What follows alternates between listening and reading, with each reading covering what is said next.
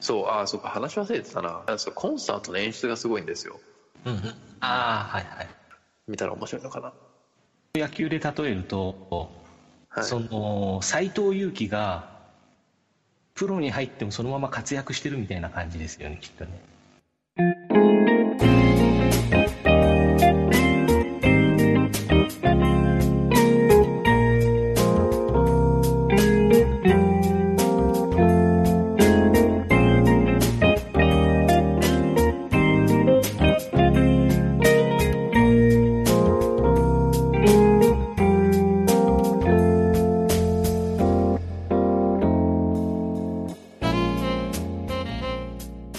皆さんどんなハロウィンをお過ごしかと思いますか分かりませんがねえーマックスさんお久しぶりですお久しぶりです。どれぐらいぶりですかもう僕とマックスさんはどれぐらいぶりでしょうねなんかなんかタイガースキャストにねたまに最近出させてもらう機会がああ、増えそうてきてね。はい。うん、こうやってスカイプで話す機会もまた最近は増えてきましたが、うん。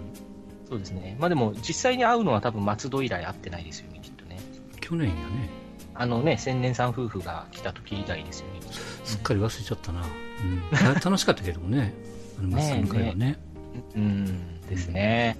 なかなかす3回目が、ね、企画できてませんけども。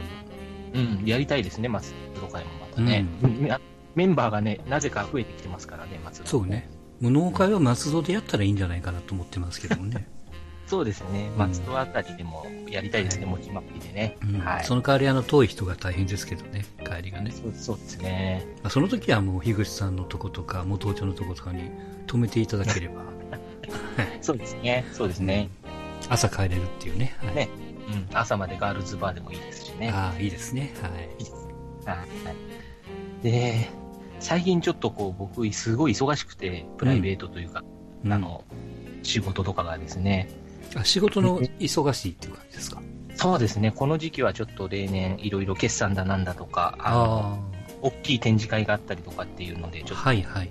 バタバタが続くんですが、うん。今年はちょっと例年になく忙しくてですね、ちょ展っと示、この展示会は結構参加する方なんですかそうですね、やっぱり普段来てくれてるお客さんとかも来る関係で、僕もその、うん。お客様対応というか、ああ、その応援に、えっとまあ、フルではいかないですけどう、ん。会期中の何日かは行くみたいな感じで、あいあ、やじゃあ、あの、コマの前で立ちんぼをして、お客さん来た時にお相手をすると。そうですね、はい。いはいまあ、そんな忙しくしてるとですね、うん。あのーまあ、心も体もいやつれてくるんですけれども、その時にですね最近、僕があのこうなんていうんですかね、支えになってるものがありまして、はい。今回はちょっとそんなことについてこの番組でちょっとね、うん今回あのこのパートは多田さんがいないっていうちょっと珍しい回になりますがはい。はいでまあええっと今回のその、まあえっと、テーマがですねうん。今今おじさんが見るべきアイドル2018っていうことにはい。なってましてあの僕もちょっと最近アイドルとかを、まあ、見たり聞いたりすることでうん。多少元気をもらっているようなえー触ったりもするんですか触ったりはですね、うん。まあ、基本いや僕、基本的にはし実はしない方なんですよね。あうんあ。あ、す触るパートはまた別の方の担当ということなんですかね。そうですね、そうですね、多分そういう方もこの界隈にいるのでうん大丈夫だと思いますけれどなるも、ほど。はい。わはかりいまでしはい、今日はちょっととある、ポッドキャスト界では結構有名な方にです ね、た。うん。えあのーあるアイドルをご紹介していただいて、まあはいあの各回各回それぞれいろんなその人が好きな推してるアイドルを紹介していってもらうと思うんですけど、うん。まあ、この方とはもう結構古いお付き合いさせていただいてるんですけど、ほう。あのー初めての出会いがですね結構印象的でして、えあのー僕が大阪のホテルに泊まる機会がありましてえ。はい。で朝起きてですねチェックアウトして出かけようとして、ちょっとこうロビーで休んでたらですね、うん。あのー急に話しかけてくる男性がいましていやいやえーもしかしてペニガワ・クイステルさんですかっていう形ではい。声をかけてきたので、お、はあい。やるね。まあね、うん。急にそんなこと言われても、いいえ、違いますとしか言わないんですけども、うん僕は、うん、まあそんな、かなり、あの、見た目もお若い感じの方だったので、うん。てっきり、あの、同い年か年下かなと思ったら結構、年は上の方でびっくりしたんですけれどあも、そうですね。はい。はい。まあもう最近ではね、あの、クラブルーターズでは毎い。回、ええ面白い話を聞かせてくれてるんですが、はい。すいません、ご紹介が長くなっちゃいましたが、今日のゲストは、えっ、と、ジャンコさんですね。よはろいしくお願いします。お願いします。今なら安田純平さんですかと多分問いかけてると思いますので。ありがとうございます。はい。ありがとうあごりざいがとうございま。ますす。すみません、お呼びいただいてありがとうございます。ありがとうございます。いや、もう、ね、ジャンコさんとは、多分その、初めて会ったのが関西農会の何年か前のですですです。時だったん2000で、その13年かな。 13年ですよね。うん。僕も関西農会に行ったのは初めての年とかだと思うんですけど、うん。で、ね、その時、あの、二次会かなんかでカラオケかなんか多分行って、行きましたね。ね、その時にかなり、こう、まあ初めてってのもあって、ジャンコさんもちょっと、気合が入ってたと思うので、そうですね。初級やっぱホームラン狙いたいです。そうですよね。ね。そう、だから最近のね、ポッドキャストで聞いてる落ち着いたキャラとはちょっと違うさ当初印象だったので、そうですね。不安定なんだと思います。きっと人間として。ああ、なるほどですね。 はい。そうですね。ジャンコさん最近は、うんどう、どうされてるんですか どうされて。はい。すいません、なんか、せあの、ああ、なんかバタバタしてますね。僕もいろいろうん、な、仕事が忙しかったりとか。はい。うん、あとは最近こう株価が落ち着かないんで、なんかこう、深夜、ダウの状況とか見てると、 睡眠が浅くて、なんかこあーあう、なかなかハードな毎日を過ごしております。ー、ななるほどですね。はい、まあ、お仕事も忙しいし、その副業というか、それっちもはいそうですね。バタバタしてると。はい。いやー、大変ですね。こんな時にすいませんが、そんな時にこそ、こ待っの、てました。え、おじさんが、聞くべき、おじさんにあえて勧めたいアイドルっていうのをちょっと、あの、毎年これ紹介していこうと思う ので、うん、あの、はいね、毎年同じものを勧めてもらってもいいですし、あの、は来年は違うものをお勧めしていただいても面白いんですけれども、はい、はい。まあちょっと、拙い進行なのでね、こっから先はマックスさんに進行をお任せしたいと思うんですけれども、はい。ありがとうござい ます。はい。で、今日はジャンコさんがのおすすめの、まあアイドルって言ったら、ちょっと、はいあの、なんでしょう、言い方が良くないというか、簡単すぎるかもしれませんが、あちょっとご紹介していただこうと思うの で、はい。では、ここから先は自由にお願いします。えっとですね、うんえっと、まあ、ここまで引っ張ったんですけど私はあの、桃色クローバー Z の方を、あの、応援していただいてるんですけれども、ももクロって言うんとですね。桃黒ですね。アイドルに出会ったきっかけって何なんですかきっかけが、えっうと、ん山ちゃんのポッドキャストなんですよ、僕。えー不毛な議論。そううです、そうです。はいはいはいはい。あれで、えっと、ちょっとちょこちょこ取り上げてたんですね。で、はいはいあのーまあ追いかけて、まあアイドル、ももクロ追いかけてあれなんですけど、僕、アイドル全く興味ないんですよ。生まれてこの方。本当に。あの、モームスも、AKB も、こう、全く追いかけてきてなかったんですけど、たまたまちょっとその、ポッドキャストをずーっと聞いてて、なんか面白そうな、こう、紹介をするので、うん。あのーちょっと YouTube で見てみたんですよ。動画を。ああ、なるほど。あの、多分僕もその頃、うんその山里さんのラジオとか、ポッドキャスト聞いてる時期で、うん多分あれですよね、あの、背の高い子が抜ける前後。そうそうそうそうそうそう、ね早見あかりという、はいあの最近結婚された子かなうんがちょあっ、と、結婚したんや。へえ。そうなんですよが抜ける抜けないみたいな話になった時えらいちょっと熱量がすごかったんですよね、そうですよね。だから、いわゆうるん Z がつく前後ってことですよね。そうですそううんです、はいはい Z がついてるついてないすら知らないからね。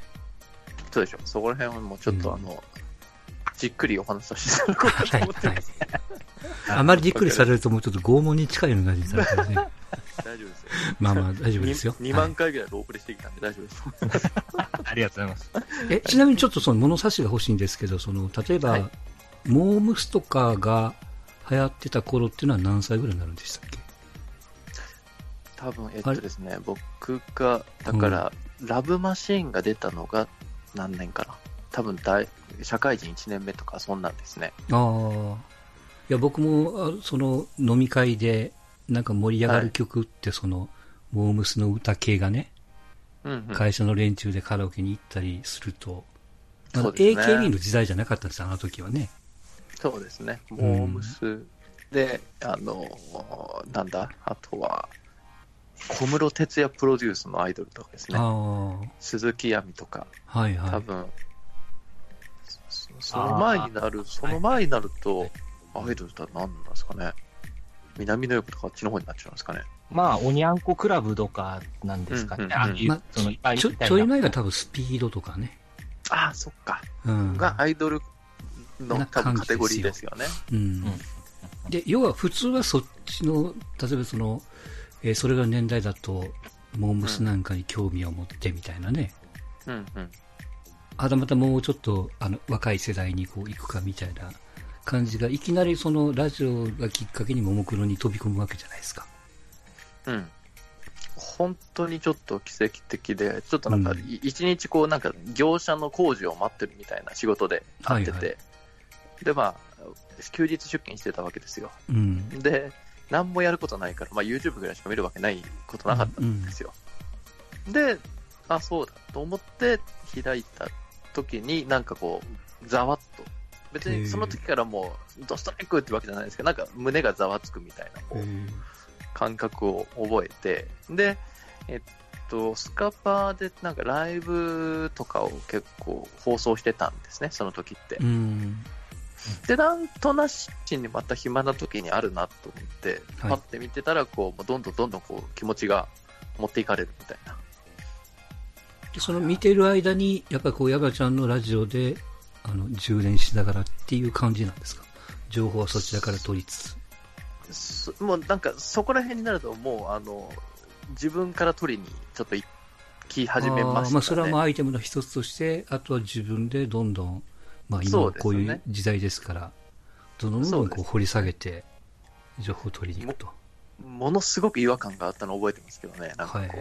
それをこう調べるっていうのをこう違和感がありつつもなんかこうどんどんどんどん入っていってるみたいな、で今にでまあそれでただまあそのそんなキャラでもないわけなんで、うん家でがっつり見見るっていうのもなんかこうなんかこっぱずかしいわけですよはいはい、そうね。そうそうだから何気なく嫁にこう少しこう見せたりとかあ、ましあてそたらの時はもう結婚してたんやね。あーあですね結婚してますうん。何気なく見せたりとかしたら嫁もがっつりハマってしまってで、うんこうなんかこううん本当に見て家庭にも解禁みたいな、ああ、ああなるほどね。うん共通の趣味を持てたというか。そうです、そうです。そううですん。で、まあ、そうですね。まあ、ももクロって言っても、なんかよくね、多分テレビ的に見るといつもこうガチャガチャしてる。ただ、うんまあ、げひたすら元気な女の子たちみたいなこうイメージだと思うんですけども、うんえーっとですね、まあ、今回僕がこうちょっとプレゼンをさせていただくっていうお話いただいたときに、まあ、はいいろいろ考えて、まあ、どういうグループかっていうと、えーっとですね、高校野球で新新人監督、まうあ、ん素人監督が甲子園を目指すみたいな、まあ、そういうグループなんです、簡単に言うと。はいうん目指せ NHK ホールみたいな。そうですどうなね、んまあでしょそうか。う。ん、そこも目指すっていうかですね、えっと、まあちょっとじゃあ、せっかくなんで簡単にこうグループのご説明をさせていただきますと、はいは、はいはい、お願いします。させていただきます。えっとですね、まずですね、ももクロを語る上で、えっと、彼女たちよりも先にあの、川上明っていうそのマネージャーですね、はい。の存在を、はい、ちょっとご紹介させていただくなん必か要見があたるんでことありますね。すよ。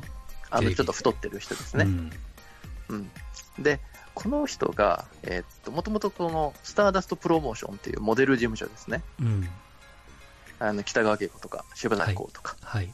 がある事務所のマネージャーなんですけれども、えーっとある有名なあの女優さんのマネージャーでしたでそう、もともとね。それが誰かというと、うんえー沢尻エリカあいいですね。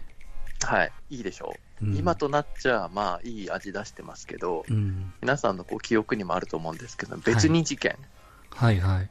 中山秀樹の時ね。うんはい、担当が川上明なんですね。うん。で、ね、で大バッシング食らって、まあ、彼女も事実上休業みたいな形にこう追い込まれてしまったじゃないですか、うんあれ以降。で、まあ、彼も要はそこから暇になるわけですよ。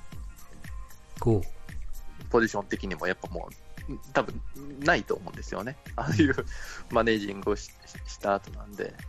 で、えっとその時にですね、えっと、そのモデル事務所だったスターダストっていう事務所に、ちょっとアイドル部門を作ろうう、こという話があって、う。うん。じゃあその時に、だじゃあ誰がやろうかってなった時に、うん。まあお前暇だろうこう。ということで声がかかるわけです。はいは別にプロデュースしたこともないですけど、とりあえずやってみろと。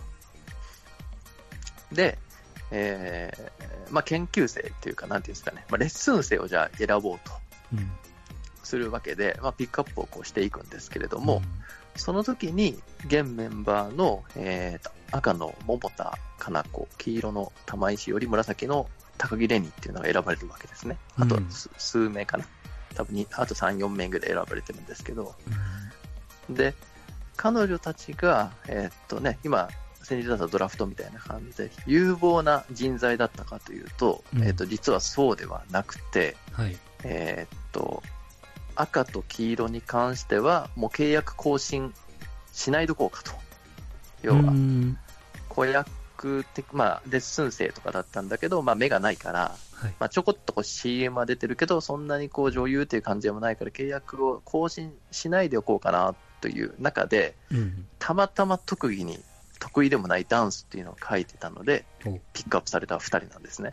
えーでですね、えーうとん続いてその紫の高木デニさんなんですけれども、はい。えーっと、マックさんがあの新人の営業マンで、うん。あの初めて取ってきた仕事っていうのがあんま良か良くなかったとしても、うん。結構その自信をつけるために採用するじゃないですか。そうね。なんかうん。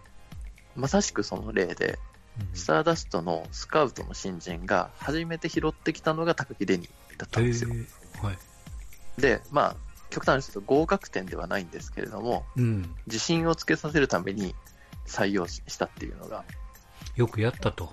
スカそうウトよくやったと。 そうそうんこれかと、はい。これれかと言いつつも、まあ、自信をつけるために採用したっていうのが彼女たちなんです。彼女なんですね。うんはい。で、そうやってこう、えーっと、まあ、けん練習をしながらも、なんかレッスンだけだったらつまんないから、グループ名を、レッスングループ名をつけようかって言ってつけられたのが桃色クローバーなんですよ。うん。だから別にこう、これがアイドルグループだみたいな感じで付けられた名前でもなく、へーまあ、レッスンするんだったら、まあなんか名前つけようかうんというこう軽いノリでこう付けられたお名前っていう。なんか語源かなんかあるんですかもともといや、特にないですね。その赤のかな桃田かな子さんのお母さんがなんとなく考えついて、なんとなく採用されたみたいな、へえ。そういうこう非常に軽いあの名前なんですね。なるほど。で、、うん。えっとだんだんそのメンバーチェンジを繰り返して、うんやっ。ぱりこうビジュアルが欲しいんでっていうので、うん。えっと水色担当、青か青担当のその早見あかりですね、うん。をが加入し、なるほちょどっ。とキャラクターが欲しいねっていうところで、うん。えっと、ピンクの、えー佐々木彩香さんがはい。加入。で、歌が上手くないので、うん。えーと歌唱力が欲しいねっていうので、こう、えー緑のもも、えー、ももかですね。有安桃香さんが加入して、うんえーと最終的にはその6人ですね。はい。で、桃色クローバーという、こう、グループを作る、最初、まあ、確定した、確定になったわけですよ。えっと、赤、青、黄色、紫、ピンク、青。えー、あと緑か。え緑紫、青、そうですね。緑、青、赤、黄色、うん。紫、ピンクですね。あ、なるほど。はい。そうそう。だから当時こう、僕も知らないですけど、その色分けでするっていうのが結構斬新だったみたいですね。うーん。まあ、いわゆるあの、ゴレンジャー方式みたいな。そうそうそうそう、はゴいレンジャー方式っていう。はいはいそうなんですよ。なんかそう言モってーこスうも色分けしてたっていうね。あ、そうあなんまでりすか。外に出てないけども、彼女はこのえ色、ー彼女はこの色みたいなね。へえ。うん。だったみたいですよ。なんかこう耳にちょっと挟みましたけども、正確かどうかわかりませんけど。なるほうん。ど。で、えーっと、まあ、そういった形でこう作られてきて、うん。えーっと、まあ、彼女たちは別にそのスターダストっていうのが別にノウハウがあるわけじゃないから、はい。えー歌う場所もないわけですよ。うん。ステージもないってなって、えーちょこっと面白いのが、あの、その、今会えるアイドルっていうのをこう、なんていうんですかね、その、バンと打ち出してるんですけれどうも、ん。えーと、なんでそういうえータイトルに名前を付けたかっていうと、うん。えーと、当時 AKB が大人気で、うん。あの、会いに行けるアイドルだったかなっうん。ていう、こう、名前でこう売り出していったんですけど、実際大人気でそんなに簡単に会えないと。うん。だったら私たちの方が会えるじゃないかっていうところを押していこうって言 って、ああ。 AKB は会いに行けるアイドルなんだけど、ももクロは 会えないから、今会えるのは私たちだっていうので、こう、今会えるアイドルと。なるほど。小判ザメ方式なわけですよね。そうそうそう。んそうしながら、こう、秋葉原で、こう、チラシ配りながら怒られるとかですね。うんあ、やっぱ秋葉だったんだ。出だしは。いや、とかなんかいろいろこう、ぐるぐる、本当にか歌う場所がなかったので、うん。代々木公園で歌ってたりとか、うん。あとはよく有名なのが、その、えっと、当時 ETC 大が休日宣言だったので、うん。えーあの、なんか山田電機と提携してるのかなんかグループなのかわかんないんですけど、そこのこう、1階のフロアとかは借りれたらしいんですよあ。あ、はいはい。だから全国の山田電機に、あの、ETC で車に乗って全員で、うん行って、そこでコンサートをする。コンサートっていうか、まあ、その、歌を歌うみたいな。なるほどね。うん。そうそうそう。そうやってこう、うんこう分からないなりにも、こう、どんどんこう、地道な活動をして、こう、少しずつこう、力をつけていくみたいな。うん。それが大体2009年ぐらいのお話と。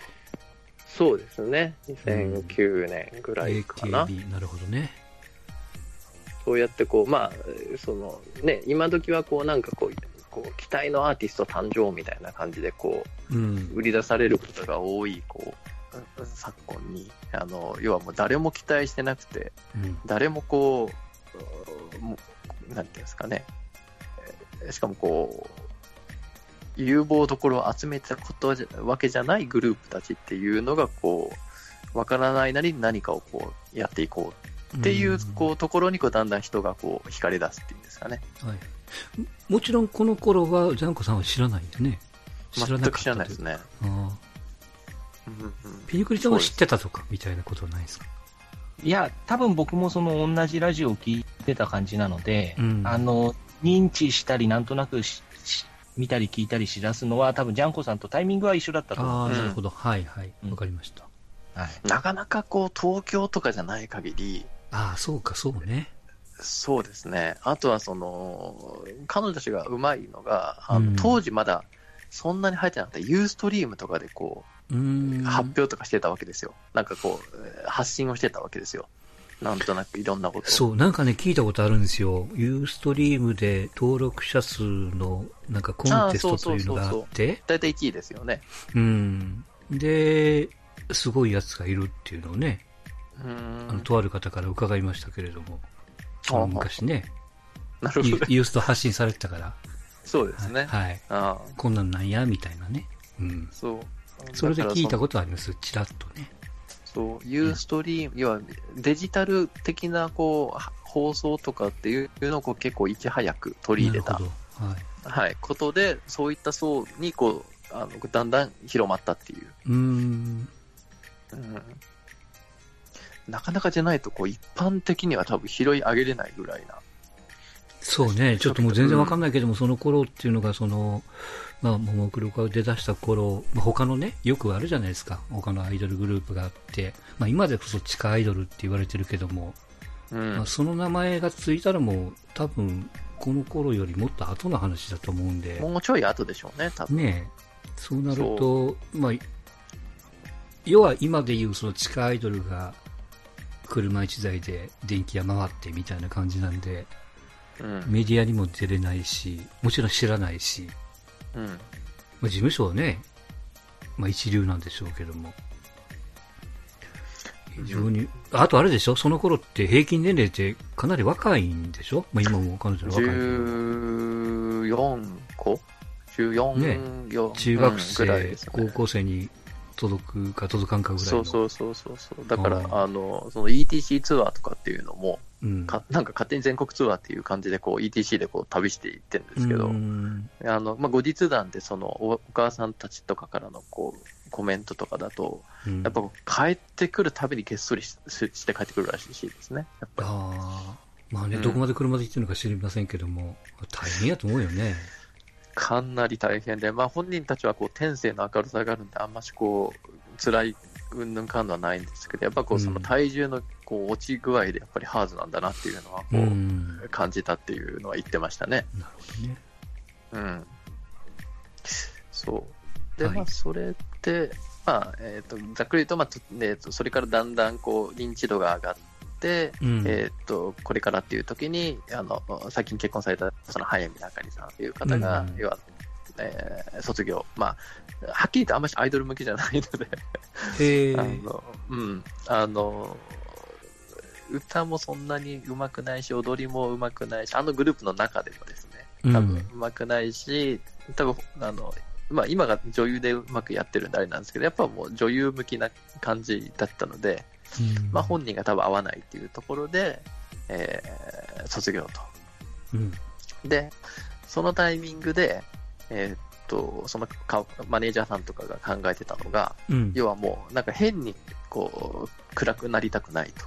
やっぱりファンもソックなんで、なんか切り替えないといけないっていう、こう、残った5人にフューチャーできるような空気を作んないといけないっていうことを考えて、うんえーその卒業のしたライブの最後の最後に Z っていうのをバーンとつけてうん終わると。何の説明もなく。ほう無論、無論彼女たちもそこで初耳みたいな。あそうなんですよ。やっぱもう、やっぱこうね、終わった瞬間にこういつまでもこう、早見あかり、早見あかりってなってるのがやっぱグループとして良くないと。ーうんなんでこう、まあ今と考えてすごい上手いなっていうふうにうんは、うん思いますけど、まあそこでこう、要は、えーと5人になったところで Z になったと。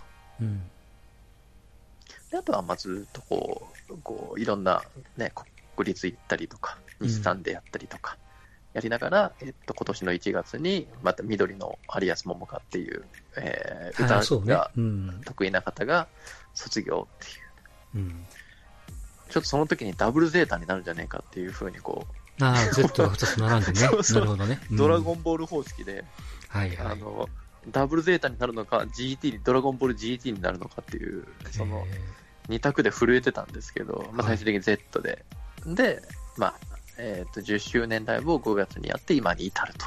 うんあの僕、ももクロのファンとぶつかったあのコンサートに、えっとね、休日出勤中に、まあ、とあるちょっと町、まあ、東海の方面のお客さんとこ行ってて、移動中にこう電車乗っててね、はい、ある日、ワンオクロックのライブとぶつかったんですよ、ちょっと話変はいわるはいはいんですけど、はで、その大きい駅じゃなくて在来線で一つか二つ動いてからの駅で降りて、まあ、そこの会場に行くらしいんですけど、確か名古屋からかな。で、その時にこう、ファンとぶち当たって、全員真っ黒なわけです。真っ黒の T シャツに、すごかったんですよ、そのワンオクロックのファンっていうのがね。い。ああ、まあ僕のですね。はいはい。うん、で、まあ、女性ばっかりで、まあ、年齢層もバラバラで、まあ、すげえなと思いながらね、うん。ちっちゃい駅で降りてみんな行ってましたけれども。で、あの、確かね、近かったんです。他の日にももクロのライブともぶつかったんですよ。はいはいはい。で、その時はね、まあ、東海地区でちょっとどの辺だったかも全く覚えてませんけども、もうとにかくみんなカラフルなんですよ。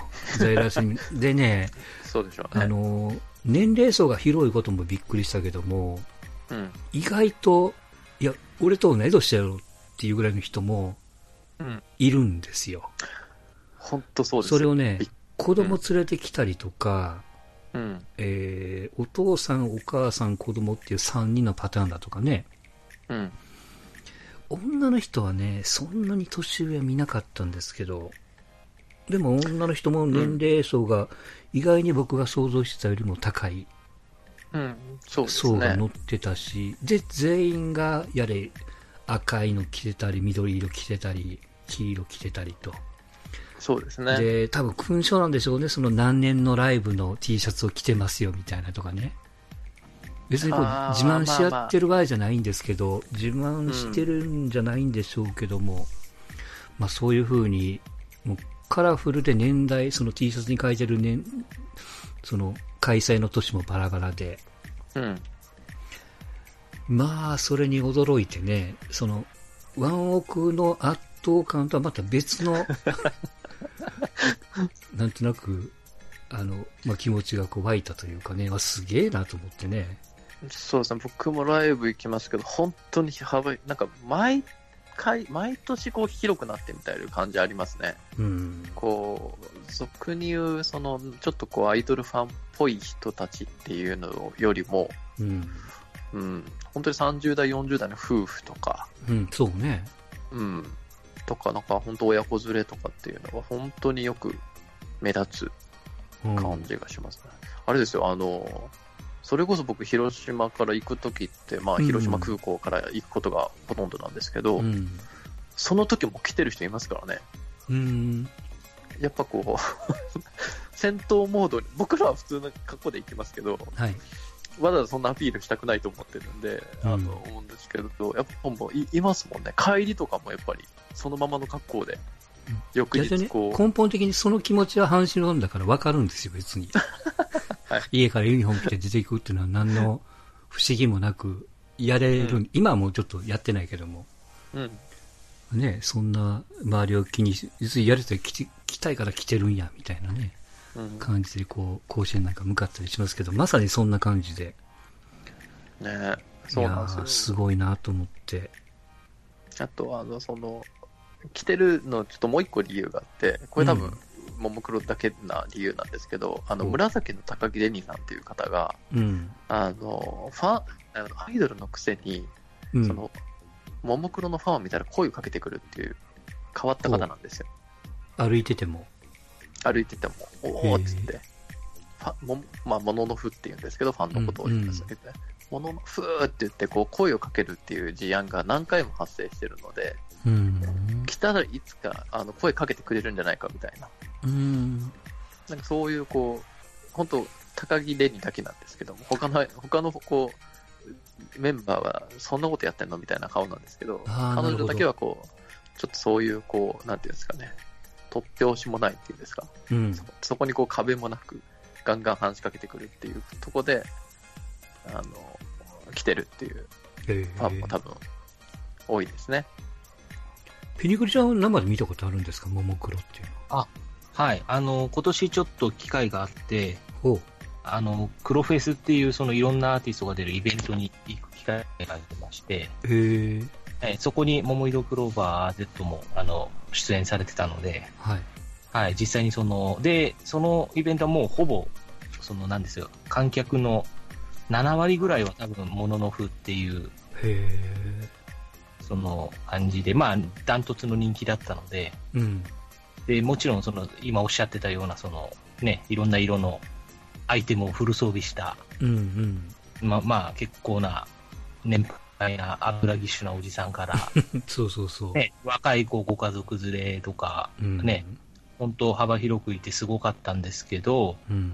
僕がちょっとあの印象的だったのは、うん。そその人たちが、あのーそれフェスなんで、うん。と10組ぐらいいろんなアーティスそトうだが、ね。うん。と2、3曲ずつやってき変わるみたいなうんイベントだったんですけど、あの全部ちゃんと盛り上げるんですよね。最初のうんうんうんうん1番目の出番から、あああ、のその、もののふと言われる、まあ、プライドというか、要するに自分のしてるももクロだけじゃないんだと。うん、ぎ逆にね、普通そういう何かに熱中してる人っていうのは他には見向きもしないというか、浮気しないうん方そうに、ね。そのうんアイデンティ普テ通ィそうやね。うん。なので、逆にね、似たようなアイドルとか、うん。その同世代の、ね、アーティストには逆に冷たいってことの方が印象としては多かったんですけど、これまでも。うんもううん本当、なんていうのかな、優しいというか、温かいというか、へえ。はね、初めて見るであろうあれにも結局そのサイリウムとか振ったりとか、はい。あので、今のね、アーティストっていうのは、まあ、その、ちょっと安っぽいというか、うん。あの大体コールレスポンスとかも定番なその構成ばっかりなので、まあうん初めてでもそうやって盛り上がれるみたいな部分もありで、本当最初から最後までその2、3時間ぐらい、うん。もうずーっとフルパワーで温かくその声援を送るっていうのがすごい印象的でしたね。